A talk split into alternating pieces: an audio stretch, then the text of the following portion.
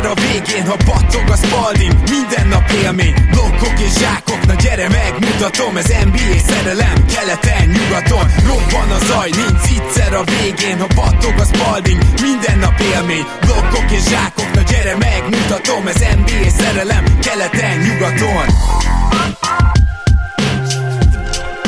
Hey jó! Szép jó napot kívánunk mindenkinek ez itt a Keleten-nyugaton podcast, a mikrofonok mögött Zukály Zoltán és Rédai Gábor. Szia Zoli! Szia Gábor, sziasztok, örülök, hogy itt lehetek.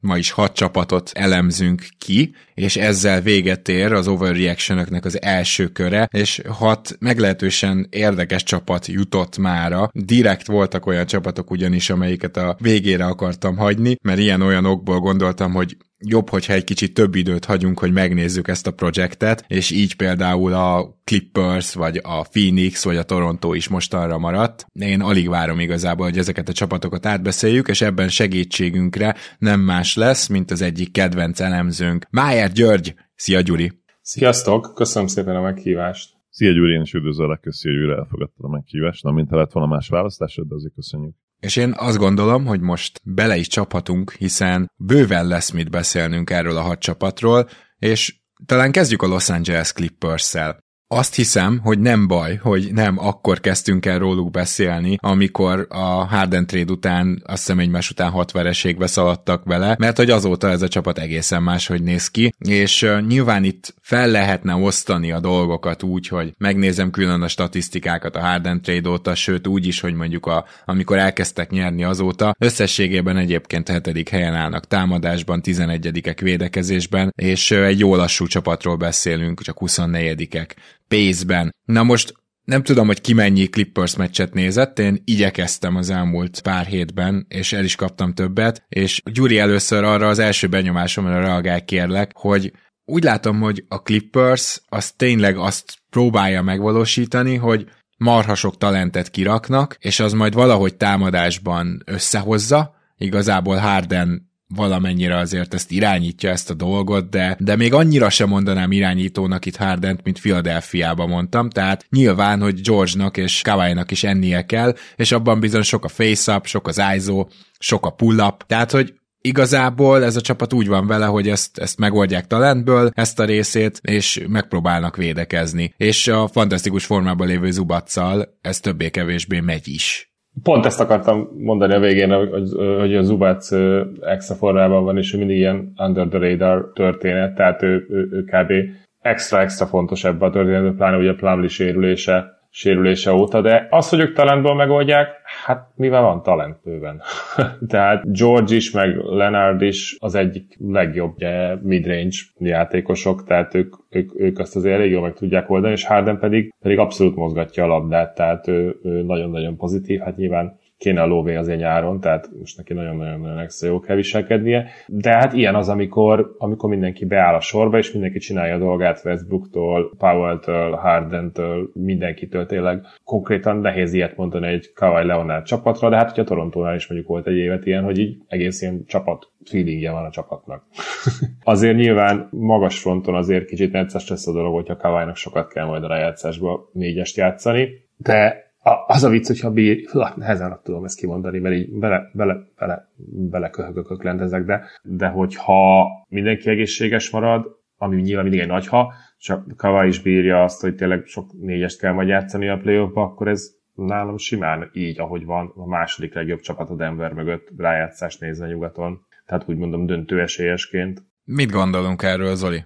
Mert hogy szerintem ahogy játszanak, azóta, amióta elkezdtek nyerni, és amióta összeállt ez az egész történet, meg amióta Westbrook és Harden közösen megoldották azt, hogy Westbrook jöjjön a padról, szóval igazából szakmailag szerintem ez egy teljesen alátámasztott vélemény, hogy a Denver után a második legjobb playoff csapatnak néznek ki nyugaton. Hajlok arra, hogy egyetértsek, de még nehéz megbarátkozni ezzel a gondolattal. Inkább úgy fogalmazok, hogy nyitott vagyok erre a feltételezésre, és ahogy Barkley mondta minap, igazából visszamegyünk egészen a Suns szériáig, hát simán elképzelhető, hogy azt, azt is megnyerték volna, ugye, hogyha Kawai ott egészséges, és, és erről beszéltünk, és ez a csapat, és elsősorban az említett Kawai miatt, aki állítólag, azt olvastam, hogy hogy ez ilyen nem is annyira nagy titok, inkább ilyen nyílt titok volt az elmúlt években, hogy ő igazából a Spurs évek óta nem fejezett be úgy meccseket, hogy ne lett volna fájdalma és állítólag tavaly jutott el arra a szintre, még a sérülés előtt, hogy ez először megtörtént gyakorlatilag mióta elhagyta a Spurs-t, illetve hát még jóval előtte, ugye, mert a Spurs utolsó évében már alig játszott, de amikor játszott nyilvánvalóan, akkor is ugye fájdalmai voltak, és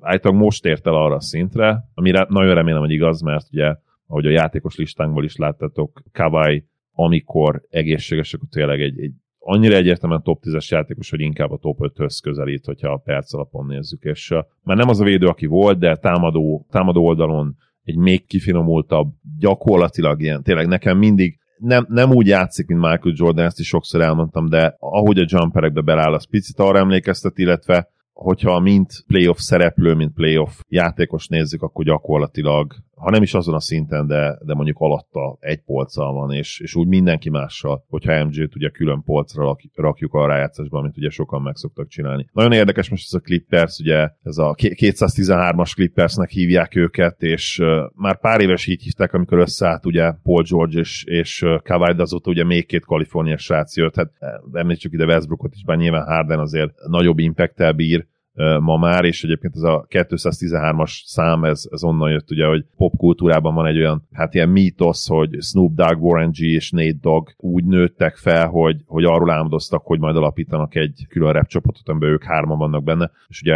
ez a 213-as szám, ez, a, ez egy ilyen kaliforniai körzetszám, és azért is hívják így ezt a csapatot. Ugye most még inkább... Most csak muszáj itt becsatlakoznom, hogy meg is alapították Dog Pound, is alapították. Dog Pound Gangsta Will, így, így keressetek majd rájuk, és ott van van, van egy közös lemezük is, vagy kettő, azt most nem Na, tudom. De... Miért, nem, miért nem az lett végül a nevük, hogy 213, na mindegy. Hát a 213, 213. Nate Dognak az Area Codes című számát is gyorsan szeretném ajánlani, ha valaki gyors talpalót szeretne tartani számokból. Na, látszik, uh, látszik, hogy ugye ki nem nagyon hallgat rappet, én azt hittem, hogy hozok majd egy jó kis infót, aztán, de örülök neki általában, ezért is vagy itt többek között, hogy, hogy lektorál engem így élőben. A lényeg az, hogy tényleg nagyon-nagyon érdekes ez a klip, persze, és hogyha play gondolkodunk, akkor azért értek egy-egy úrival, mert Kawai elsősorban kell. Én viszont egy picit kiegészíteném, sőt kiavítanám Gyurit, mert hogy nagyon érdekes összehasonlítani a Phoenix-el, ami szintén ugye mai témánk, mai vizsgálódásunk tárgya, hogy itt azért nincs annyi midrange, tehát középmezőnyben vannak midrange-ben, miközben a Suns már előre vetítem, hogy második. Tehát, hogy mind George, mind Kawhi, mind Harden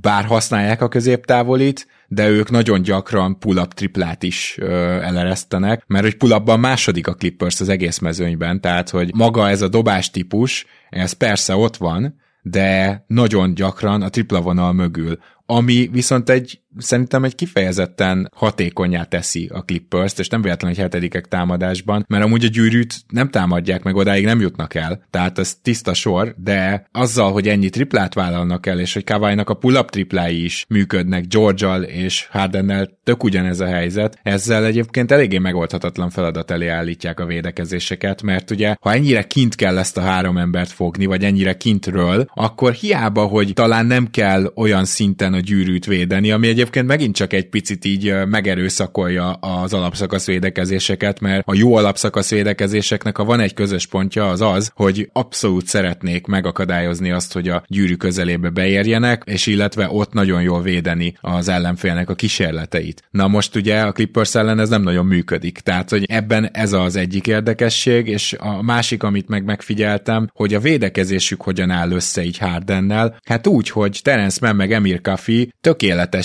3D szerepben van. Tehát, hogy Kafi például ő neki tényleg olyan meccsei vannak, hogy így múltkor is egy 3 per 3 tól, tehát nem lesz ebből ilyen 9 per 8 tripla, de azt a kevés üres triplát, amit végül kiátszanak rá, és ne felejtsük el, hogy mind a három fő playmaker képes kipasszolni, nyilván elsősorban Harden és George, mind a kettőjüknek repkednek egyébként a 8-10 asszisztos meccseik, és George Jot, vagy az ő playmaking számait kicsit féltettem Harden megjelenésével, de nem kellett volna annyira, tehát George továbbra is egy kvázi második számú irányítóként működik, és hogy, hogy ezek a játékosok pedig ezt bedobálják, miközben ugye, hogyha nem jól tripláznának, akkor azért védekezésbe szerintem nagyobb bajba kerülnének, mert ez a csapat nem gyors, és a visszarendeződés az egy gyenge pontjuk, tehát Paul George-on kívül, meg Amir Kafin kívül itt nem nagyon futogatnak hátra az emberek, hogy finoman fogalmazzak, és ezen kívül pedig még védekezésben nyilván Zubat szerepét kell nagyon-nagyon megdicsérni, mert hogy hogy az ő gyűrűvédése köré szerveződik ez az egész, tehát a másik oldalon viszont egy többi jó védő csapathoz hasonló modern védekezést igyekeznek felépíteni, amin azért a periméteren vannak gyenge pontok nyilván, és hát az a kérdés, és talán ezzel dobnám így tovább a labdát Gyurinak, hogy vajon ezzel az állományjal még elfogadjuk Paul George-ot jó védőnek és Kawait közepes felettinek, a playoffban lehet-e jól védekezni? Mert nem vagyok róla meggyőződve, hogy Zubac 40 percezni tud majd a playoffban, és most már a small ball, hát én azt mondanám, hogy nem áll rendelkezésre. Én az előzőhöz még hozzátennék annyit, hogy az egy dolog, hogy ugye sok, sok triplát dobnak rá, és jól, na de hogy mennyire jól, tehát azért ilyen, ilyen négyest, nem tudom, hogy emlékszünk-e ilyenre, hogy volum triplázok, most nem sorolom be mindegyiket, de azért ilyen 5-6-8 volum triplázás van. Kawai 43 George 41% Harden 43% Powell 46% hát a büntetőzés is mondhatnám, mert mindegyik konkrétan 90% körüli. Tehát ez, ez a shooting, ez középtávoli, tehát annyit nem dobják, de ugye ezt én a rájátszásra mondtam, hogy amikor ott már azért erősödnek a védekezések, akkor, akkor számít, hogy tudnak középtávolról is, és itt csak a a, a Leonardra és George-ra gondoltam, ugye Hardennek nem, nem szokása, de ez a shooting, meg ez a rutin, ez a play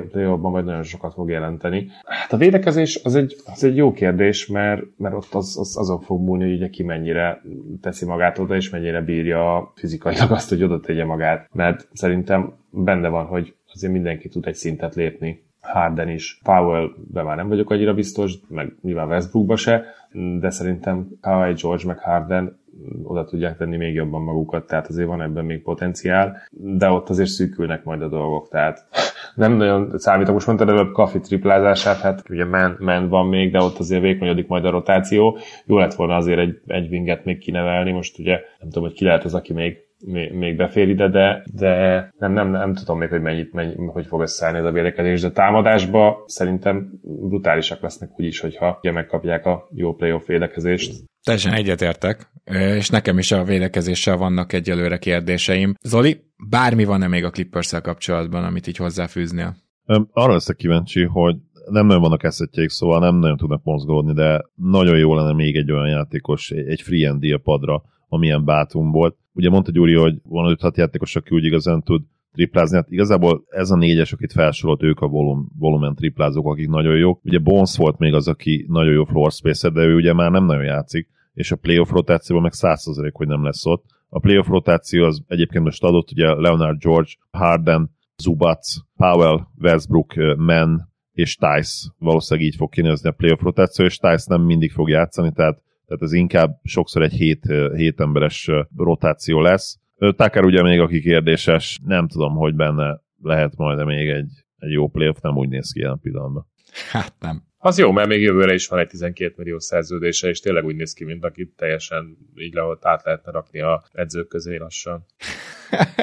Ez tényleg probléma amúgy a Clippersnek, amikor itt majd esetleg george is hosszabbítanak, horribile még Hardennel is, tehát ez egy másik nagyon érdekes kérdése a szezonjuknak, amire talán majd az overek második körébe visszatérünk, de most menjünk át keletre, és jön egy csapat, amit perverz módon vártam, hogy kibeszéljünk, ez a Washington Wizards. Na most a Wizardsnál olyan történelmi mélységekben van a védekezésük, hogy láttunk már ilyet, tudod, amikor 32 egy csapat, Zoli mondaná, tehát hogy tényleg ez, ez valószínűleg 40 Tehát amikor arról beszélünk, hogy az Indiana Pacersnek milyen történelmi támadó szezonja van, és hát 122-es, 123-as offenzív rating, hogy ilyet csak ők tudnak, meg az összes csapat, aki épp a Washingtonnal játszik mert hogy ők átlagban ennyit kapnak száz labdabirtoklásra vetítve. Olyan szinten ilyen, ilyen walkover, ilyen sétagalop gyakorlatilag ellenük támadni, hogy teljesen mindegy, hogy ki az ellenfél, és ebbe ez a legdurvább, Nyilván a nagyon jó támadó egységektől sorra kapják a 140-150 pontokat mindenféle hosszabbítás nélkül,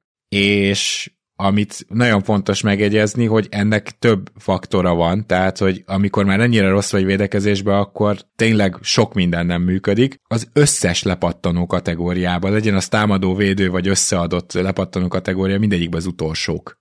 Tehát mondjuk ez ugye eléggé megnehezíti azt, hogy a matek kijöjjön, és neked legyen több rádobásod, és ne az ellenfélnek. Ezen kívül a második legtöbb gyűrű közelít engedik az ellenfeleknek, de az egyik legrosszabbul védik. És ezért itt nyilván meg kell említeni azt, hogy Gafford nem mindig áll rendelkezésre, és ezen már ő se tud javítani, illetve neki személyesen sincs annyira jó gyűrűvédő szezonja, de mondjuk nem Gaffordon verném el a port, mert abba teljesen biztos vagyok, hogy hogy egy ilyen elképesztően gyenge center nélkül felálló csapatba oda teszel egy darab centert, akinek sokszor ki kell mozogni, sőt Gaffordnak az egyik erőssége, hogy ugye azért ő, ő nem egy ilyen statikus center, hanem tudsz vele switchelni is, és utána pedig úgy támadja az ellenfél a gyűrűt, ahogy jól esik. Úgyhogy a Washingtonnak a védekezése az, az kínzás nézni gyakorlatilag. Teljesen mindegy, hogy milyenek támadásban, hogy 25-ek támadásban, de tehát az se jó, de ezzel a védekezéssel én megkockáztatom, hogy ha a Detroit és a Spurs legalább egy icipicit magára talál, és azt a talentet, ami bennük van, azt valahogy így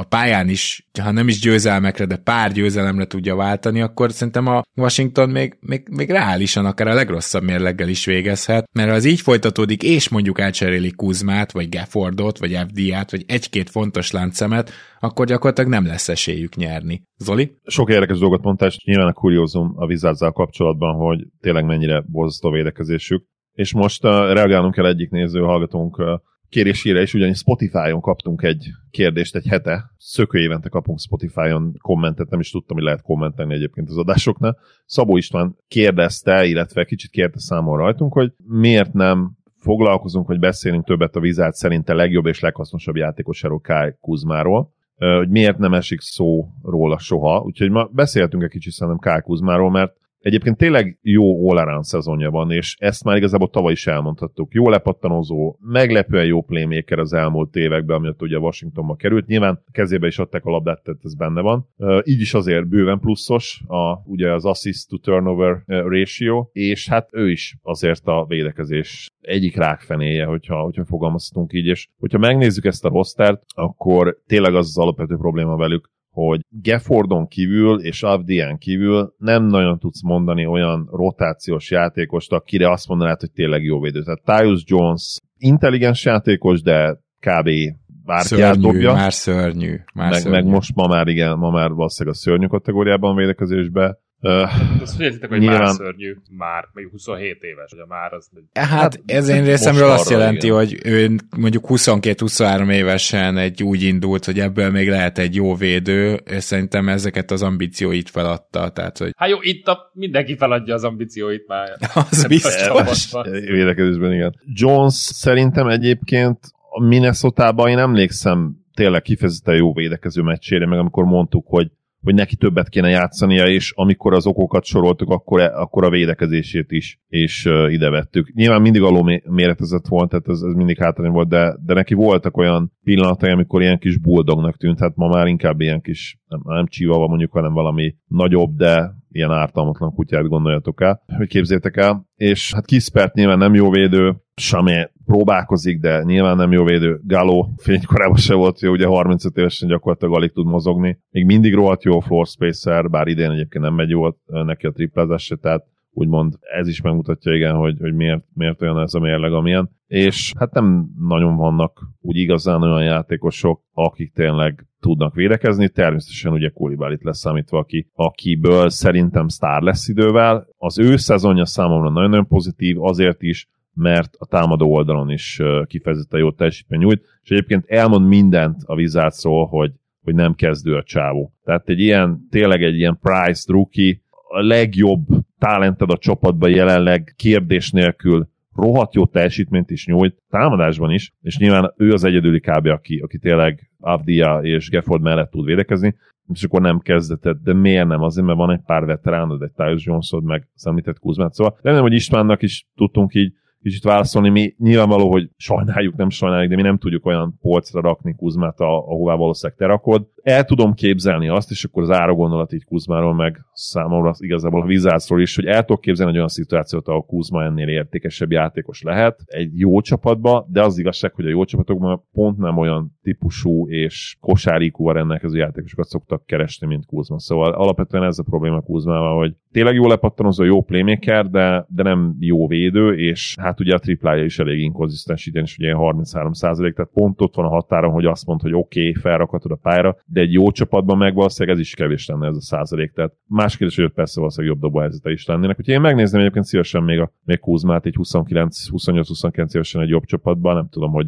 hogy erre mekkora esély van, ugye a, ki fog, ki fog érte cserélni, vagy mikorra lesz jó csapat a Wizards, ugye mind a kettő elég kérdéses. Hát ugye ez attól függ szerintem, hogy milyen értéket kér érte a Wizards, mert hogyha nem viszi túlzásba, akkor biztos, hogy lesz piaca. Ugye Kuzmának ez a dobás kiválasztás dolog, ez fejlődött ugyan, de hogy ez még mindig nincs ott rendesen, mert nyilván itt nagyobb terheket is kell vállalni, és ebben nem segít az, hogy mekkora, és itt adnám át a szót Gyurinak egy jó rendre, mekkora katasztrófa ez a szezon Jordan Poole-tól. Tehát, hogy én azt hiszem, hogy Jordan Poole nem beárazta magát, hanem lekerült a polcról konkrétan. Én egyetlen egy pozitív dolgot tudok elmondani a Vizászról, hogy, hogy jó kis csökkenő szerződést adtak Avdiának és Kuzmának, tehát majd lehet őket értékre váltani, mivel szerezhetsz pikket, és kiúszhatod a következő Johnny Davis-t, és tehát az van, De Gábor, rossz indulatú, hogy Kulibáli pik után ilyet Ó, jó, várjunk ezzel még. Az van, hogy Gábor, te azt mondtad, hogy nem mindig áll rendelkezésre Gafford. Hát ő is mindig rendelkezésre áll egyébként, mert 34 meccset játszott 37-ből, de ami a legrosszabb, hogy most azon rögök, hogy a Wizards messze-messze szerintem láthatatlanban lefogadom a meccsek alapján a legegészségesebb csapat. Tehát úgy nézd, hogy nem hagyott ki vagy csak egyet, nem hagytak ki meccset se Kuzma, se Pool, se Jones, se Avdia, se Kispert, se Geport, se Kulibali.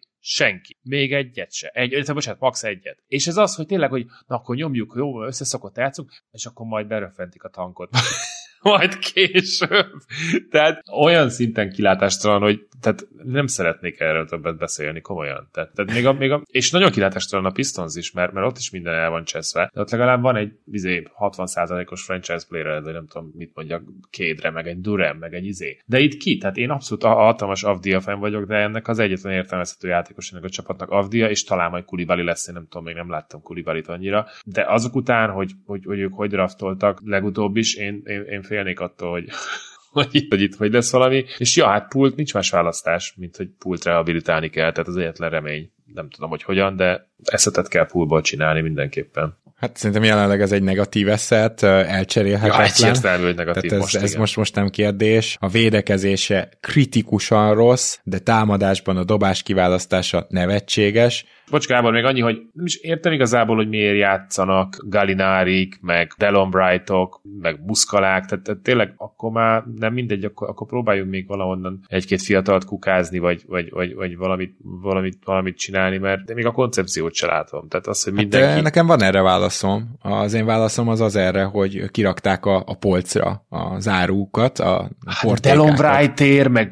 Muszkaláért, meg izé, Galináért, úgyse kapsz értéket, rakhatod hát, akár Kapsz két polcra. szekundot mindegyikért, érted? Á, jó, oké, hát ebbe én, én azt gondolom, hogy Delon Wrightért kapsz két szekundot, de mindegy, ebbe most nem menjünk bele. Abba menjünk bele, hogy Cory Gispertnek például milyen szinten nincsen mezői munkája. Az a csávó, az csak a dobásából áll. De olyan szinten, hogy így azt hiszem, hogy Dunkdomba sorolták fel, hogy így úgy kellett keresni, hogy kinek rosszabb a lepattanózása. Azt hiszem öt olyan játékos találtak, aki nem irányító méretű és rosszabb a lepattanózása, szóval teljesen nulla mezői munka. Egyébként Jordan Poole-ra is ez jellemző, és hiába, hogy Poole-nak most egy kicsit az elmúlt egy hónapja jobb, de még mindig a százalékai is szörnyűek, tehát hogy az, hogy ő irányítson, az egy ilyen vágyálom. És Kuzmára visszatérve pedig még annyit szerettem volna mondani, hogy ha itt azt nézzük, hogy Kai Kuzma és Jordan Poole támadásban az első opció, akkor valójában a 25. hely is egy csoda.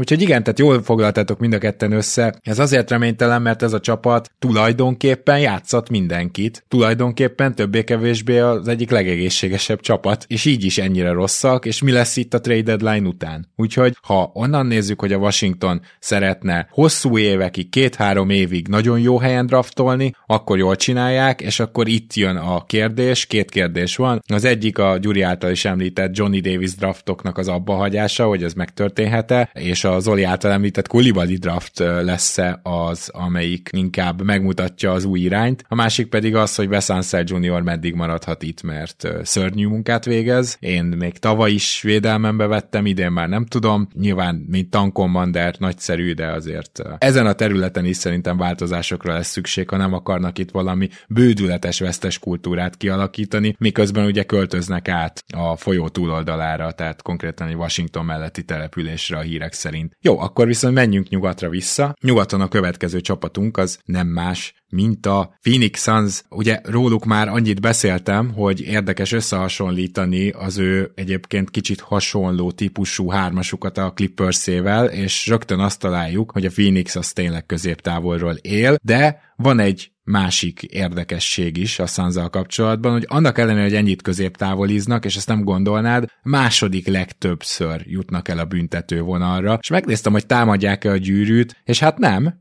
tehát gyűrű közeli befejezésekben 26-ak, és így második legtöbb, száz támadásra vetítve második legtöbb büntetőt dobhatják rá, ami egy, szerintem egy egészen extra statisztikai különlegesség. Ez gyakorlatilag azt jelenti, hogy az ellenfelek faltolják őket középtávoli dobás közben. Így, így, így, így lehet ezt nagyjából értelmezni. Ami érdekes, és nem tűnik igazán alapszakasz képesnek, de talán egy picit a playoffra ez meg bizakodóbbá teheti az ember, csak először el kéne oda jutni, és hát igen, tehát az, hogy az alapszakaszban ez, ez mire lesz elég, az egy nagyon jó kérdés, mert jelen pillanatban ugye 13-ak támadásban és 16-ak védekezésben, és ez a középszerűség, ez ennyi támadó talent mellett kicsit furcsa. Nyilván fel lehet sorolni azt, hogy azok a kiegészítők, akikre úgy gondoltak, hogy na majd csak valamelyik bejön, és minimumból igazolták Watanabe-t, meg nem tudom, Cates Bay Diapot, szóval azok közül mindegyik tragikusan dobja a triplát, pedig nagyjából és egészében ennyi lenne a szerepük összesen a, a, a támadó oldalon. Az, hogy védekezésben sem túl jók, az talán nem ennyire meglepő, és én azt gondolom, hogy itt viszont védekezésben, a playoffban lesz sok opciójuk, tehát hogy belőlük viszont egy picit jobb védekezést is kinézek a playoffban, de a kérdés az, hogy ezt támadásban össze tud állni. Zoli? van egy nagyon érdekes jelenség a suns kapcsolatban, és az lesz felétek a kérdésem, hogy szerintetek ez anomália-e, vagy pont egy olyan jelzés a playoffra, ami ami negatív. A Suns eddig összesen, tehát összeadva 166 ponttal veri az ellenfeleit az első három negyedet nézve, viszont a negyedik negyedeket összesen megint csak 137 ponttal veszítették el az eddigi meccseken. Atyaik! Tehát egy mínusz 16,1-es negyedik negyedes net ratinget tudnak produkálni, ami az NBA adatbázisa szerint 96-97-es szezon óta a legrosszabb. Szóval ez egy nagyon érdekes kérdés, hogy van egy, van egy kd van egy bookered, hogy a fenébe lehetséges ez, hogy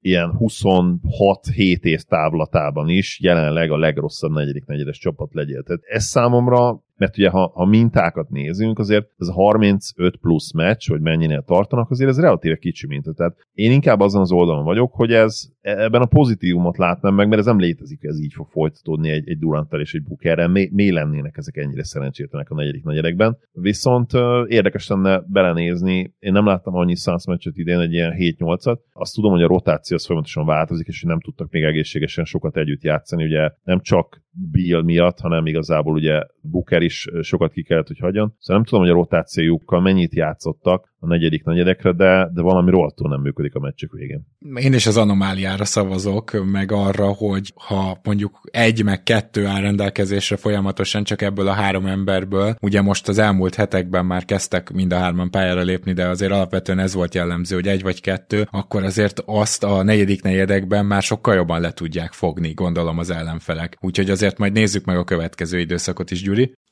Hát nekem ez nehéz, mert nem szeretném teljesen magamra haragítani a Phoenix szurkolókat, meg nyilván a disclaimer, hogy őszinte legyek, hogy ugye sokat szurkoltam a Dallasnak is ugye az elmúlt pár évben, tehát így, így lehet mondani, hogy azért Booker haternek nem nevezném magam, de de nekem itt ilyen mentális probléma is van ebből abból a szempontból, hogy nincsen igazából vezére ennek a csapatnak. Tehát nem, nem vezér, most Bill-t azt nyilván nem nevezhetjük még annak. Durant, ő elkosarazgat, ő imádja a játékot tényleg, tehát benne van a szíve lelke, de nem olyan, hogy így szerintem Durant nem basz le senkit, hogyha valamit elszúrnak, meg nem, nem az a vezér típus, nem az a vocal guy, hogy úgy mondjam. Booker meg, Booker meg szintén, tehát én láttam egy-két olyan Phoenix meccset, lehet nyilván, hogy véletlenül kaptam el, de az a szintű kedvetlenség, meg ilyen izé, hogy így, nem megy, inkább hagyjuk ezt ma. Nem tudom, kicsit olyan fura a body language, aztán persze simán összeállt a dolog a playoffra, mert ugye a győzelmek meghozzák a, így a jobb morált is magukkal, és ez változhat addig. De egy rotációt majd előbb-utóbb meg kell találni, tehát ez az állandó összevisszaság nem fog működni, tehát én nem látom azt, hogy ugye, hogyha ha Gordon meg ellen is ilyen jól dobnak, akkor valószínűleg ők, ők, ők, ők kellenek, vagy meg a rutinjuk miatt is kellenek a playoff rotációba, de akkor meg ugye nem marad hely annak, aki brusztol és, és hajt és jó wing védő. Mert ugye Durantet azért ilyen kavályokra, Paul George-okra rárakni, vagy MPG-kre rohangáztatni azért az nem lesz olyan egyszerű. Tehát kíváncsi leszek, hogy itt kik, kik, kik fogják fogni a jó wingeket a rájátszásba. Nem, tehát ez teljesen egyértelmű, hogy itt Okorónak, vagy Watanabe-nak, vagy, vagy Kates Bay-Diapnak, vagy Nasir Little-nek ezek az emberek elvileg képesek jól védekezni. Erre már volt precedens mindegyiküknél. Nekik legalább annyit kell nyújtani támadásban, playoff meccseken, hogy az arra elég legyen, hogy pályán tarthatóak legyenek. És ugye nem tudom, kinek van erre a legnagyobb esélye, például egy Nasir Little-nek a portlandi sérülése óta amit mutatott így leépülés, az egy olyan dolog, ami, ami mivel még azért nem, nem egy öreg játékosról beszélünk, lehet benne bízni. De hogy ez megtörténik az idei playoffra, hát pedig itt ugye kecseg az óra, tehát azért itt nem az van, hogy majd jövőre, de, de igen, tehát ezek, ezeknek a játékosoknak valahogy valakinek be kell ütnie, mert az, hogy mondjuk Gordonnal, Nurkicsal, meg Drew eubanks nagyjából meg lesz egyébként a rotáció, csak egy vagy kettő ilyen játékos kell, aki tényleg megbízhatóan bevethető. És hát nyilván az is egy kérdés, és mivel megbeszéltük ugye a szezon előtt, kedves hallgatók veletek is végül is, hogy az idei overreaction egy kicsit a playoffra is mindig rátérünk, és szerintem ezt nagyjából tudtuk tartani eddig is. Ennek szellemében azért felmerül a kérdés, hogy Yusuf Nurkic majd a playoffban mennyire lesz, mert muszáj lesz pályán tartani, tehát itt nem kérdés, hogy pályán tartható-e, hanem az kérdés, hogy, hogy az ellenfelek mennyire tudják majd kihasználni azt, hogy ő már nem tud egyszerre kint is védekezni, meg gyűrűt is védeni. Tehát, és, és akkor... Nagyon. Hogy nagyon ki fogják használni. Nagyon ki fogják használni, így van. Jó, hát szóval ez ugye ez ugye elég súlyos probléma, és hogyha itt odáig merészkedünk, hogy Durant lesz a small ball center, biztos vagyok benne, ha bejutnak a playoffba, akkor látunk ilyet, akkor viszont lehet, hogy keresztet vethetnek majd arra, hogy Durant végigbírja az egész menetelést. Már pedig ez még annyit, pont ezt akartam én is mondani. Annyit zászlónak még pár érdekes adat, hogy egyébként ezekben a negyedik negyedekben az egyik valószínűleg legnagyobb probléma az, hogy ilyenkor 28-ak a lepattanózási hatékonyságba, és ami viszont valószínűleg változni fog, és ez a része nem biztos, hogy anomália, mert ugye a line is benne vannak, tehát sokszor mentek le small ballba, és hogy mondtad is, hogy lehet, hogy időnként majd Durantot is centerbe kell játszatni a play Viszont ami szerintem azért meg fog változni, és ezt a részét én abszolút anomáliának tartom, hogy a negyedik negyedben ők vállalják a legtöbb triplát is, és ők dobják a legrosszabb, legrosszabb százalékkal az egész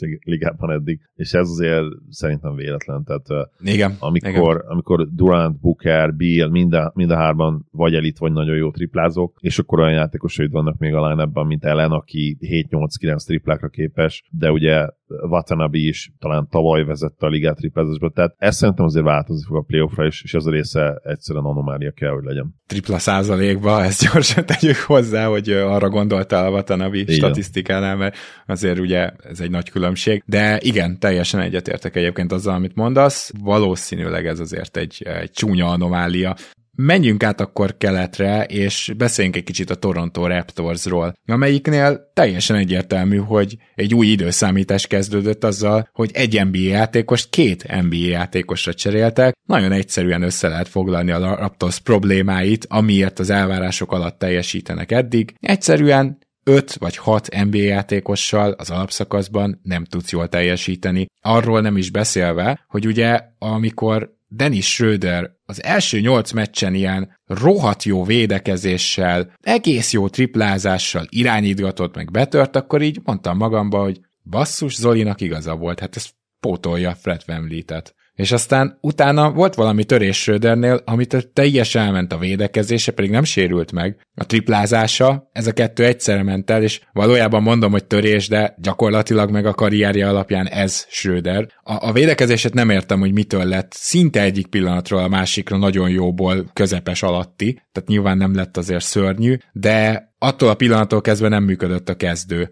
És akkor már a csere előtt meghúzta azt ugye Darko, hogy kirakta őt a kezdőből, és aztán jött a quickly csere, és most, most nagyon jól néz ki a Raptors, Söder is nagyon jól néz ki a padról egyébként, de pont még egy NBA játékosra szüksége volt ennek a csapatnak, és a mérleget nézve, ugye volt, beszettek itt egy-két vereséget a nyugati túrán, ami szerintem benne van a pakliban, de hát nyilván a, a Lakers elleni vereség az pedig egy kicsit ilyen ökölbeszorulós vereség volt, mert nagyon, nagyon nehéz mit mondani arra, ami a negyedik negyedben történt. Jár a csillag az eredmény mellé. Hát kb., de ettől függetlenül ez csak egy vereség, és olyan őszintén szólva úgy érzem, hogy a Raptorsnál ténylegesen új időszámítás kezdődhet. Nem azt állítom, hogy ettől most így hirtelen bajnok esélyes csapat lett ettől a cserétől a Raptors, de ha, ha így és most kezdődne a szezon, akkor azt gondolom, hogy ez egy akár top 6-ba beérő csapat lenne. Na most hogyha mindezt tudjuk, és esetleg egyet is értünk, nem tudom, Gyuri egyet értesz-e, akkor ugye felmerül az, hogy Sziakamot elcseréled, vagy meghosszabbítod. És itt nyilván azért érdekes ez a kérdés, mert várják idén nagyon a Tív, a TV dealnek a, a beesését, ami garantálná azt, hogy a következő négy, de akár öt évre folyamatosan 10%-kal megy majd fel a sapka. Tehát egy most kiosztott Max Sziakamnak, ami nem Supermax lesz, ezt hozzáteszem, tehát nagyjából az értékén van egy ilyen All-NBA és All-Star közötti játékosról beszélünk, ugye, de legyen csak all Na most egy ilyen játékosnál ez nem biztos, hogy rossz szerződés lesz hosszú távon, és ha el akarod cserélni, akkor lehet, hogy jövőre is meg tudod tenni még ezen a szerződésen, úgyhogy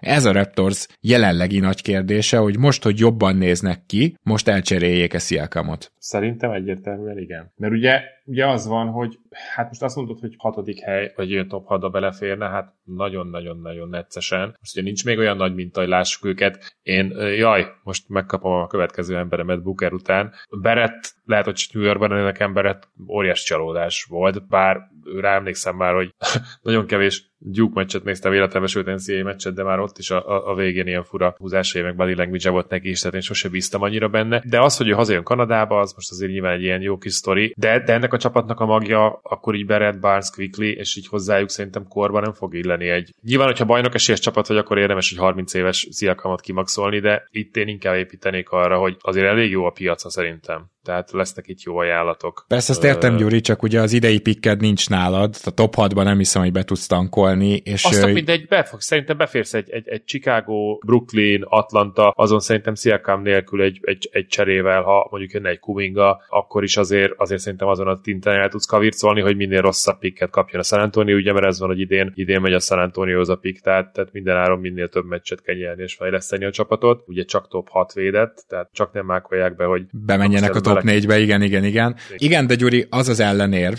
hogy Sziakamot, ha most meghosszabbítod, jövőre is elcserélheted, ráadásul, hogyha jól játszik, akkor lehet, hogy még többet is kapsz, mert akkor azt fogják mondani a csapatok, hogy na, három és fél évig szerződés alatt van, és nem jön majd ez a duma, hogy sehol nem hosszabbít. Szóval, hogy azért ez egy érdekes kérdés ilyen szempontból. De ez az sehol nem hosszabbít, ezt én nem tudom értelmezni, hogy nyilván amikor cserélsz érte, akkor lebeszéled, hogy hosszabbított annál a csapatnál. Tehát... Oké, okay, oké, okay, persze. Én, én sem hiszek neki. Érte, én nem cserélsz érte, akkor Jó van hosszabbít nálad. Zoli, te, én, én, cserélném. Zoli, te cserélnéd egyébként Sziakámat, én most nem az mellett akarok érvelni, hogy nem cserélném, csak most már le, számomra legitim opciónak tűnik ez, és egyáltalán nem balgaságnak. Attól függ, hogy mennyiért lenne hajlandó aláírni. Hogyha maxot kéri, akkor én szkeptikus vagyok. Száz százalék, hogy a maxot kéri, pláne otthon Torontóval. Valószínűleg igen. Azt hiszem nem adnám neki három-négy évre, mert lehet, hogy kicsivel nagyobb lenne a csereértéke, három éves maxal, mint lejáróként, de nála azért szerintem nem ennyire egyértelmű ez a, ez, az, ez a választóvonal, mert nála nagyon nagy esély lenne arra is, hogy ez egy rossz szerződés onnan. És bár egyetértek Gyurival azt illetően, hogy még, még be lehetne tankolni a legrosszabb hatba, ugye most is ott van a határon még a, a Raptors, tehát a top 8 legrosszabb mérlegben van, és úgy, hogy a, a top 7 legrosszabb mérlegben, úgyhogy a hatodikkal egyetemben 23 vereségük van, de a csere óta egyszerűen túl jók tényleg, és, és ha ez folytatódik, akkor így két-három héten belül elmehet ennek az esélye, meg a, meg a kérdés felvetés is értelmetlenné válik, hogy, hogy akkor betankolhatnak-e még a legrosszabb hadba, mert, mert tényleg nagyon jók. Tehát csak pár, pár dolog a csere óta, hogy a Barnes usage százaléka 24 százalékról, ami a csere előtti volt, lement 21,3 százalékra, de ennek ellenére nagyon, továbbra is jól játszik, vagy ha, ha lehet, akkor még inkább az all-around teljesítménye, védekezése még egy picit fejlődött az elmúlt, most már talán két hétben. És bocs, egy nagyon rövid hozzáfűzés, hogy ez nagyon jól mutatja, milyen rossz mutató a usage százalék, mert ugye van ez a real usage, amit használnak Nate Duncanék, ami az asszisztokat is beleszámolja, és úgy meg Barnes vezetne az egész csapatban. Tehát, hogy itt nyilván a playmakerek egy ilyen egalitáriánus csapatban meglehetősen alacsonynak tűnő usage százalékot fognak felmutatni, és Siakam is azt hiszem 21 százalékra esett vissza. Igen, igen, hasonló szinten vannak most. Quickly hihetetlenül gyorsan sor beilleszkedett, ugye a 6,2 az egy labdáladáshoz, tehát 6.2 per 1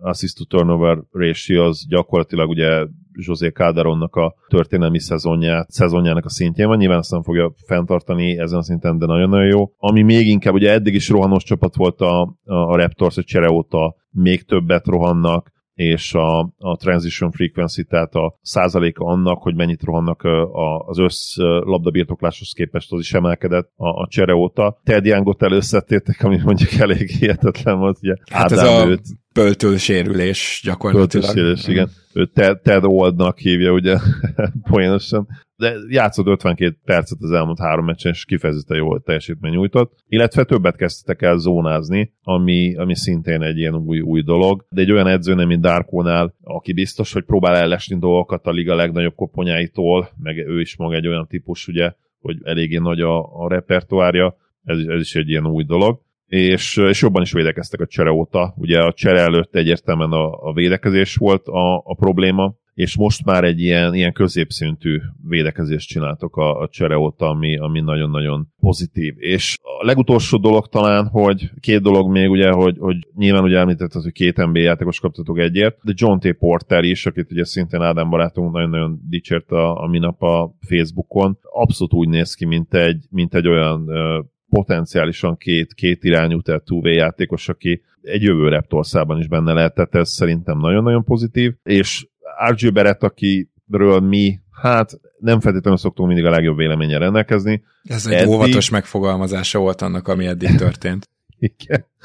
Igen. Szóval ne, nem, nem hisszük el RJ Barrettet, mint, mint potenciális all és igazi impact játékost, eddig azt hiszem, hogy kijelenthetjük, hogy igaz impact játékosként játszik, de nyilván rohadt kicsi még ez a minta. Én még egy dolgot szeretnék elmondani raptors kapcsolatban, nem nagyon hoztam most statokat, mert ugye annyit nézem őket, hogy tényleg így itt érdemes a szemtesztet elmesélni. Ugye Darko egy olyan feladatot kapott Massájéktól, hogy elegük volt egy kicsit abból a Massai által önzőnek nevezett kosárlabdából, amit Nurse játszott a kerettel. Így utólag azt gondolom, hogy az is pont ugyanilyen hatékony volt, vagy még hatékonyabb is, mint, mint amit Darko játszott, szóval, hogy ez látszik, hogy nagyon sok szurkoló szereti azt mondani, ugye, hogy jaj, hát a jó csapatjáték, úgy majd minden jó lesz, hát a Raptors az egekbe lőtt ki az asszisztokban, a passzokban, top 3-ban van azt hiszem mind a kettőben, vagy lehet, hogy ez egy kicsit régebbi statisztika, de élmezőnyben vannak még mindig, jár a labda, mint az állat, aztán egy perccel nem lettek jobb támadó csapat, tehát uh, itt azért látszik, hogy a, a keret eléggé meghatározta azt, hogy mire lehetsz képes, és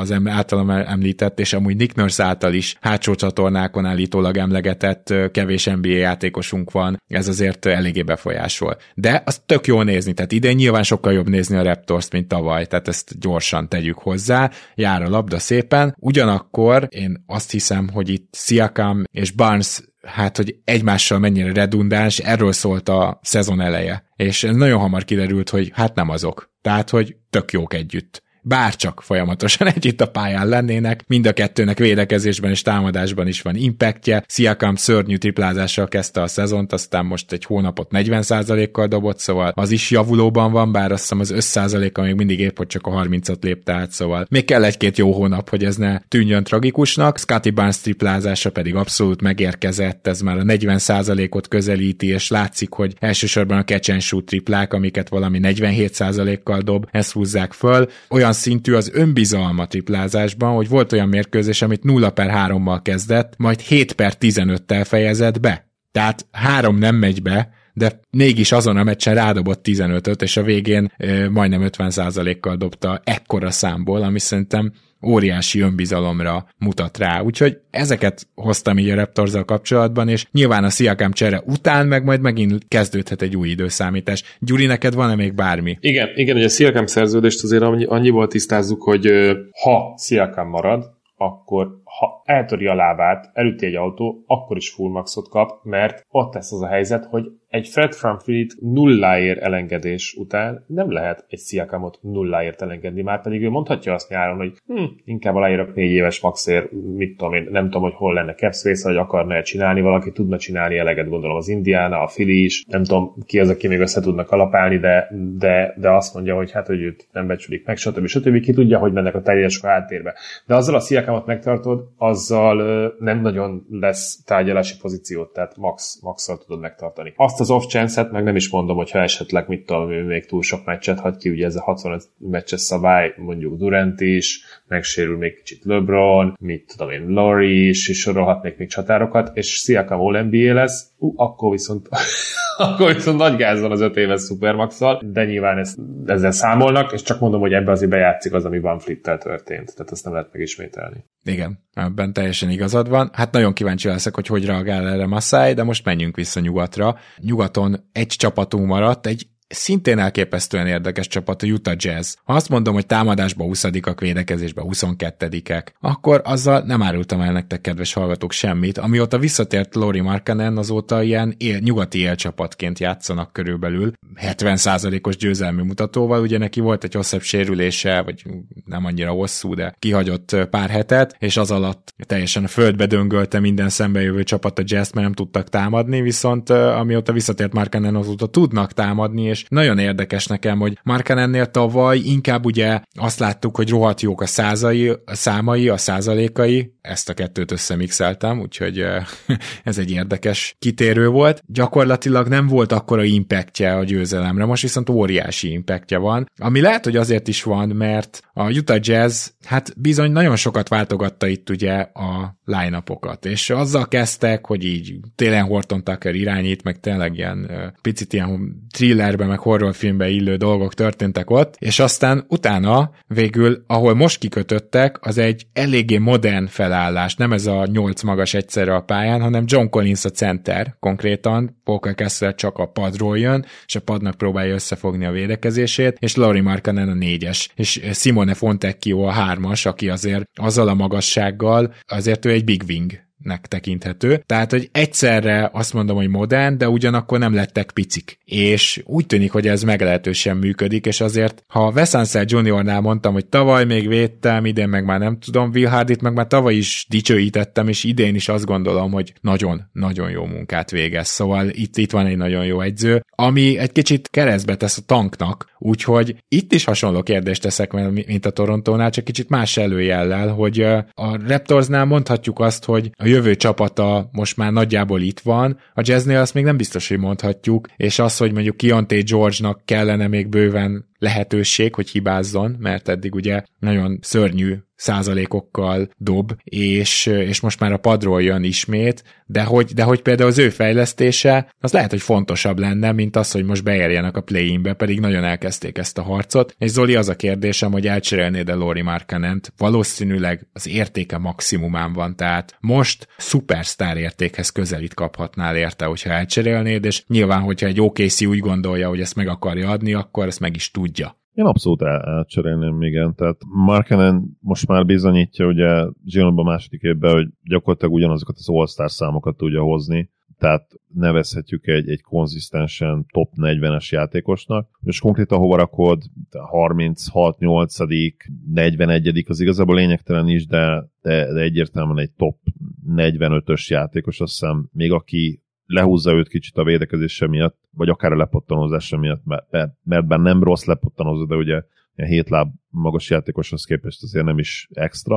A probléma nyilván az ilyen típusú játékosokkal, hogy nincs akkora piacuk, mint mondjuk egy Sziakamnak akár, akit tényleg nagyon sok olyan jó támadó csapatba be tudná rakni, ahol pont egy ilyen típusú védőre van szükség, és hát a modern NBA-ben nyilván több a, a jól támadó csapat, mint az igazán jó védőcsapat, és nagyobb a fontossága is. Viszont amikor egy ilyen utolsó kirakós keresel, akkor azok jellemzően azért nem ilyen típusú játékosok szoktak lenni, pont ezért, mert a legtöbb csapat már úgy érzi, hogy, hogy ők támadásban azért megvannak, és köszönjük szépen, is rendben vannak. Egyébként amióta visszatért tényleg a jazz egy, ha nem is feltétlenül contendernek, de egy ilyen stabil nem is play hanem inkább ilyen playoff alja csapatnak tűnik. Ugye 14-el állnak az utolsó 14 meccsen, és Markenen is, de ugye egyébként is ugye de Hard is egyébként jókat húzott, ugye a hátvéd játék az, az nagyon sokat javult, Sexton berakta a kezdőbe, és, és Chris Dunn is úgy játszik most, ahogy hát szerintem nem tudom, évek óta évek óta nem játszott valószínűleg. Statisztikailag nem se, semmi extra nem csinál Dan, nem is az ő szerepe, viszont Sextont is úgymond felhúzza, és Markenent is, is felhúzza a pályán. Tényleg szerintem Dan utoljára Chicagóban játszott ennyire jól, amikor még azt gondoltuk, hogy, hogy belőle, ha nem is akármi, de mondjuk a liga egyik legjobb kiegészítő embere lehet emlékszel, volt egy, egy-egy olyan év, amikor Persze, tehát neki voltak ilyen, ilyen Drew Holiday impressziói, amikor a igen, fantasztikus védekezése mellett így, így, támadásban is valamit hozzá tudott tenni, de csak nagyon rövid kiegészítés, hogy azért itt Chris Dunn tavaly, amikor megérkezett a jazzbe, amikor felkapták talán így, nem tudom, két és fél év sérülés után, akkor neki az az évzárás nagyon jól sikerült. Tehát ott igen, abba a két az hónapban. A 20 plusz meccs, igen, olyan 20 plusz meccset játszott, és akkor tényleg nagyon jó statokat hozott. Ő, ő tényleg egy, hogyha a talent tehetséget nézzük, tehetséget, playmakinget, akkor ő, ő inkább irányító egyébként, mint Sexton, és azért is jól működnek együtt, mert Sexton így ki tud teljesedni abban a szerepben, ami, ami neki megy. Tehát az, hogy 20 pontot bedobjon a közösbe, jól dobva a mezőnyből, és relatíve jól is triplázva. Megtalálták ezt az egyensúlyt, tényleg azt látod, hogy, hogy az egyensúly megvan, és hát nyilván ott van ebben az egészben Kessler, aki egy kibaltázott plusz-minusz szörnyetek. Tehát, tehát a csávó az, az olyan szinten dominálja plusz-minus statisztikákat ebben a csapatban, hogy hihetetlen. És nyilván ez is a rendszer jelenlegi hatékonyságát mutatja, mert nem kell túljátszatnod őt, és tényleg azt hozhatja, amire tőle szükség van, és ezért tud ő, ő pluszos lenni. Az elmúlt 14 meccsből 12-szer pluszos volt, ami, ami csak ő mondhatja el, csak ő mondhat el a jazzből, és amikor ő pályán volt, akkor 119 ponttal összesen lenyomták az ellenfeleiket. Kesslert már nagyon sokat dicsértük, egy hihetetlen jó ilyen garbage center, talán az egyik, leg, hát a fiatalok közül valószínűleg a legjobb ebben a kategóriában jelenleg. Yep, és kíváncsi vagyok ezért arra is, Gyuri, átdobva neked a szót, hogy John Collins-t áruba tudják-e bocsájtani, mert azért, tehát hogyha itt hosszú távú cél azért a fiatalok fejlesztése is, akkor mind Kesslernek, mind Taylor Hendricksnek nem ártana játszani, mégpedig minél többet. Hát szerintem Collins lesz az, akit, akit majd cserélnek, mert Laurit, egyébként vicces, hogy Laurit-nál felhoztam, ugye Sziakamot is, hát konkrétan pont fele annyit keres. Vagy sőt, kevesebb, mint fele annyit bőven, és jövőre is ugye még csak 18 millió dolláros fix szerződése van. De Mark szerintem mondál az egyszerű oknál fogva nem fogják tudni elcserélni, hogy nincs az, aki nincs árát megfizesse. Nem látom, hogy ki az, aki teljesen letolna a gatyát. Presti Bocsi, de a... OKC. Ezt akartam pont mondani, Presti nem az a gatya letolós fajta, aztán lehet, hogy meglep minket. Jó, és akkor miért van még mindig 12 first round pickje a következő Ezt mondom, három? hogy lehet, hogy meglep minket. Igen. Hát úgy csinálhatná, ha akarná, de úgy ismered, mint, aki, mint, aki, mint akitől ezt várod idén. Én engem nagyon meglephet, de valamire örülnék neki. Tehát így, hogy konkrétan most hogy áll az OKC? Tehát ott egy be elsők már nyugaton. Jó, jó. Tehát, hát amúgy az olyan offense lenne, hogy hihetetlen, tehát az, az és őt kör, körbe tudnák védekezni. Tehát az OKC egyébként zseniális. Hát ezt tudod, ilyen oda-vissza dolog, hogy egyrészt nem látom én Prestitől, de ha mégis vele menne, akkor pedig én is vérszemet kapna, hogy hm, no, hát ez, ez, ez, ez, ez, ez tényleg érdekes. És amúgy oda korban is beleillik, szóval igen. Tehát az hát OKC zseniális lenne. lenne oda. Igen, igen, igen, igen, pontosan. Csodálkoznék rajta, hogyha amit én is kér, ezt megadná valaki, de, de úgy legyen, mert nagyon fán csapat lenne, azt tuti. De én valahogy jobban látom azt, hogy, hogy Collins valami minimális értékkel cserélik meg Clarkson-t is. Clarksonnak ugye nyilván már nem fiatal őse, de elég jó az a hosszabbítás, amit kapott, tehát szerintem azért, azért jó értékre lehet cserélni egy, pláne így ugye, hogy, hogy, hogy Sextonból végre játékos csinálnak. Ami egyébként nagy szám és nagy feladat, és szerintem Agbaji is elindult ezen az úton mellesleg, mert tavaly azért még inkább ilyen reménykeltő fiatal volt, viszont idén meg azt látom, hogy azért sokkal aktívabb, nagyobb szerepe van, és ő, ő neki nagyon-nagyon jó jelenléte van egyébként a pályán, védekezésbe, lepattanózásba, egyszerűen mindenbe. Azt érzed, hogy a pályán van, úgyhogy belőle is majd szép lassan játékos lesz, csak mondjuk ennél lehetne gyorsabban is, hogyha nem játszhatnál ennyi veteránt, és egy ilyen jó egyzővel az a csapat az ilyen nagyon durva ranokat csinál, Igen, ugye, ezért most is látjuk. tisztáztam, hogy Collins azért is ugye érdemesebb tényleg, hogy, hogy Kesslert lehessen többet játszatni.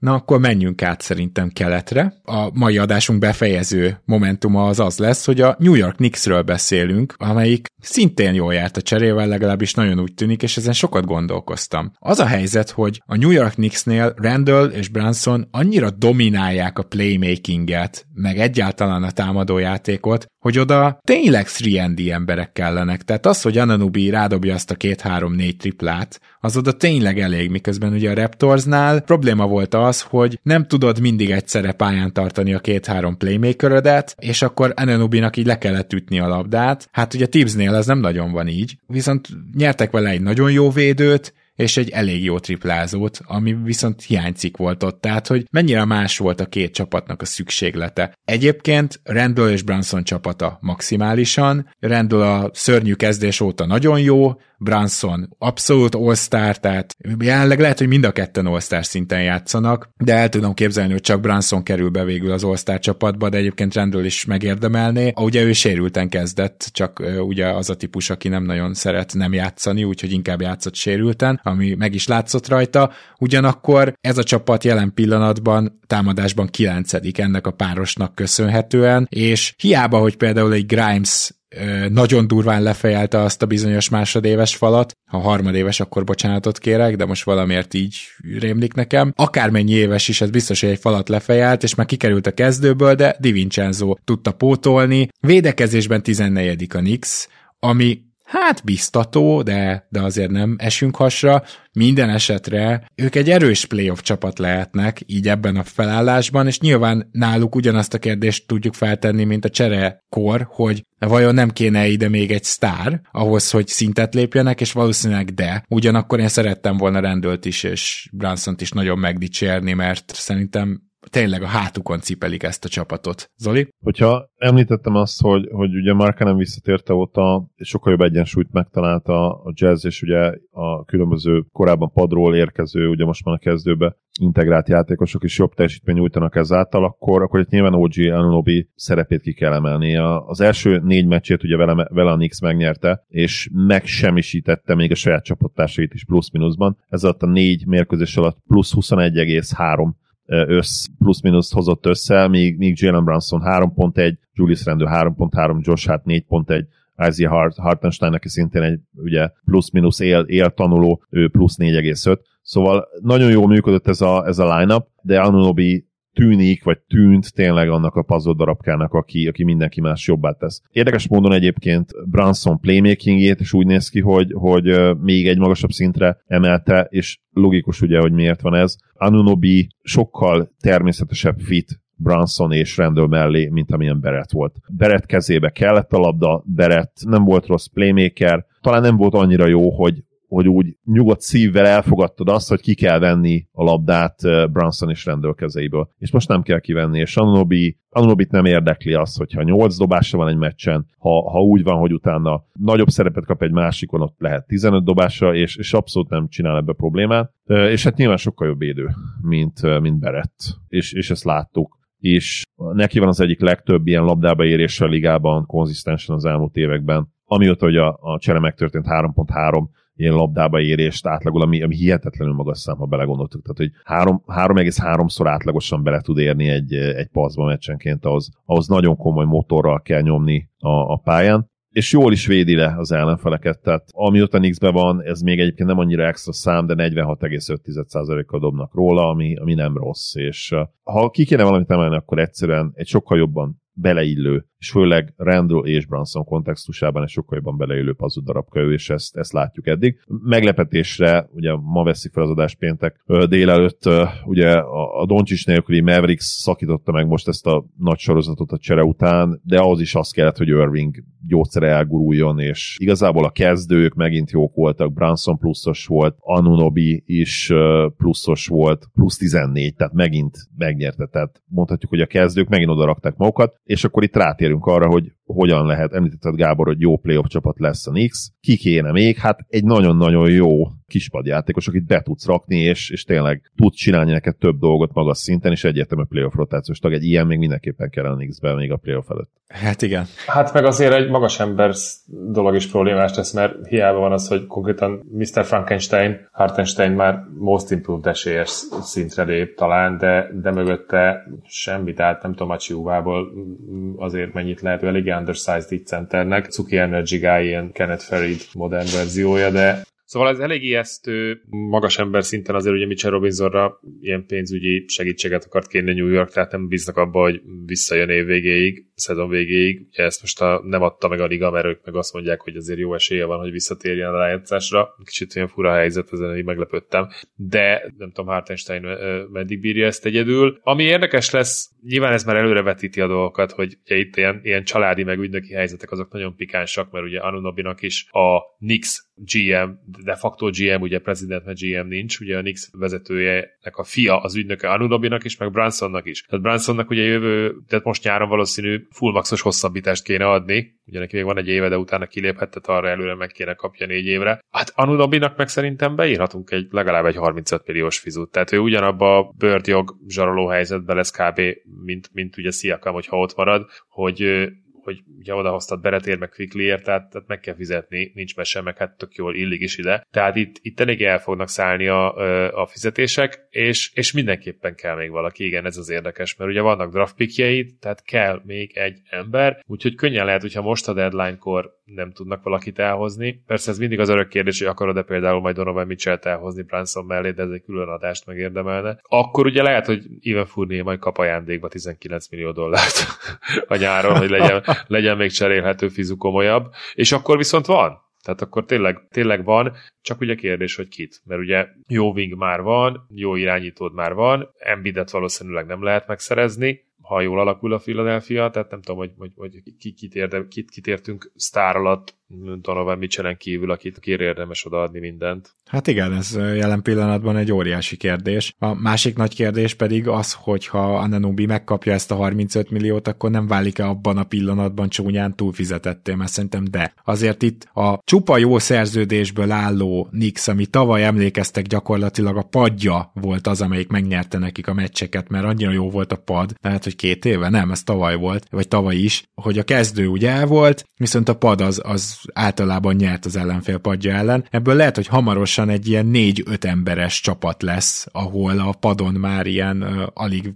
ismered a neveket kategóriájú játékosok lesznek. Szerintem effele megy a Nix, főleg, hogyha majd még egy nagy cserét betolnak, úgyhogy nagyon kíváncsi leszek, hogy ez az átalakulás ez. Jövőre azért még csak 25 millió lesz Branson, tehát azt ki kell használni, tehát addig kéne, addig Igen. kéne valakit hozni. Hát gyakorlatilag ez, ez lesz az az év, amíg még nem second apron veszélyben vannak körülbelül. Jó, bármi még a nix kapcsolatban van-e, Zoli? Rendő triplázás, ami, ami a teljes anomália nekem, tehát az, hogy, és az jutott jutott eszembe, hogy beszélgetünk Markenről, hogy vajon, hogyha kicserélnénk most Markenent és Randall-t, szerintetek instant contender lenne a Knicks? Most hagyjuk, hogy a jazz milyen lenne, az nem érdekel minket ebben a diskurzusban, hanem hogy az elég lenne, vagy az még kevés? Mert ugye 29%-kal triplázik Randall, és 5 kísérlete majdnem, és nyilvánvalóan a floor spacinget azt ő azért rendesen eltolja idén. Szerintem nem, mégpedig azért, mert Randallnek viszont a playmakingje az ebben a csapatban szóval. annyira értékes, és ugye ennek ez a dimenzió totálisan hiányzik a játékából, hogy... Jobb le, kicsivel igen. jobb lepattanozó is Randall, mondjuk igen. az nem akkora különbség, igen, de egyetem a jobb playmaker egyetértek, ugye. Igen, ez érdekes, tehát, de amúgy tehát az, hogy pár éve 41, lehoz egy olyan szezont, hogy 41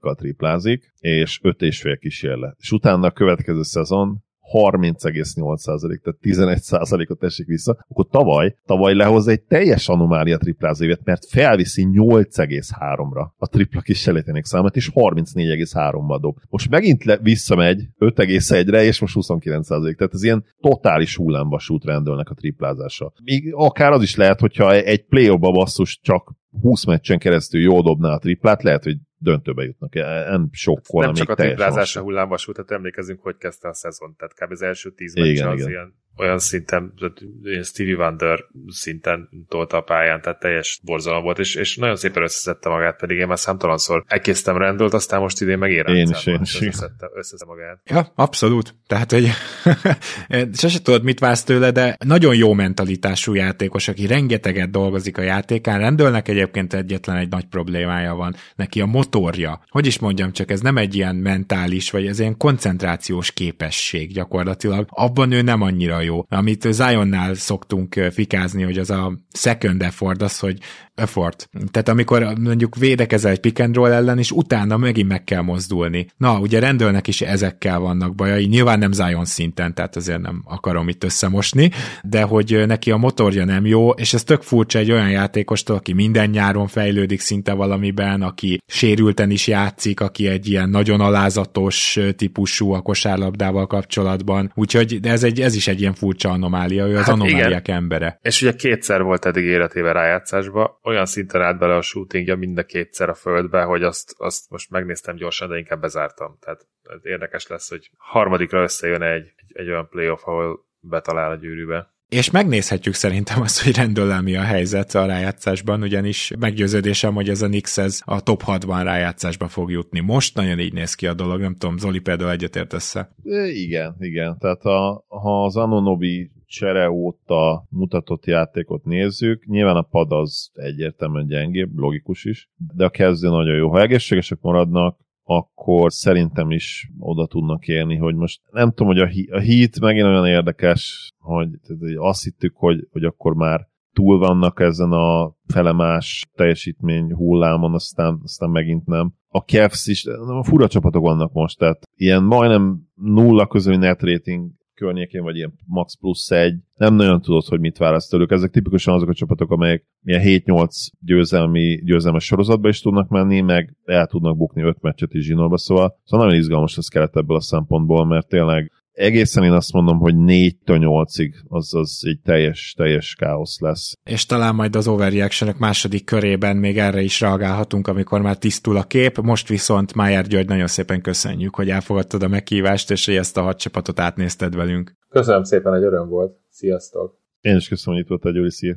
Kedves hallgatók, ti pedig akkor tartsatok velünk itt a következőkben is, mert hogy hamarosan megnézzük a másodéveseinket, lesz Patreon postaláda, úgyhogy ott mindenképpen majd aktivizáljátok magatokat, illetve majd valamikor a szezon felezőnél az NBA díjakra is ránézünk, még akár a keleten-nyugaton díjakra is, úgyhogy szerintem érdekes és jó adások jönnek. Zoli, köszönöm, hogy ma is velem tartottál. Örülök, hogy itt lettem. Szia Gábor, sziasztok! Kedves hallgatók, azért is nagy pacsi, hogy hallgattok minket, na meg, hogy támogattok minket. Tegyétek ezt a továbbiakban is, is mi jövünk, azt megígérhetem. Minden jót nektek, sziasztok!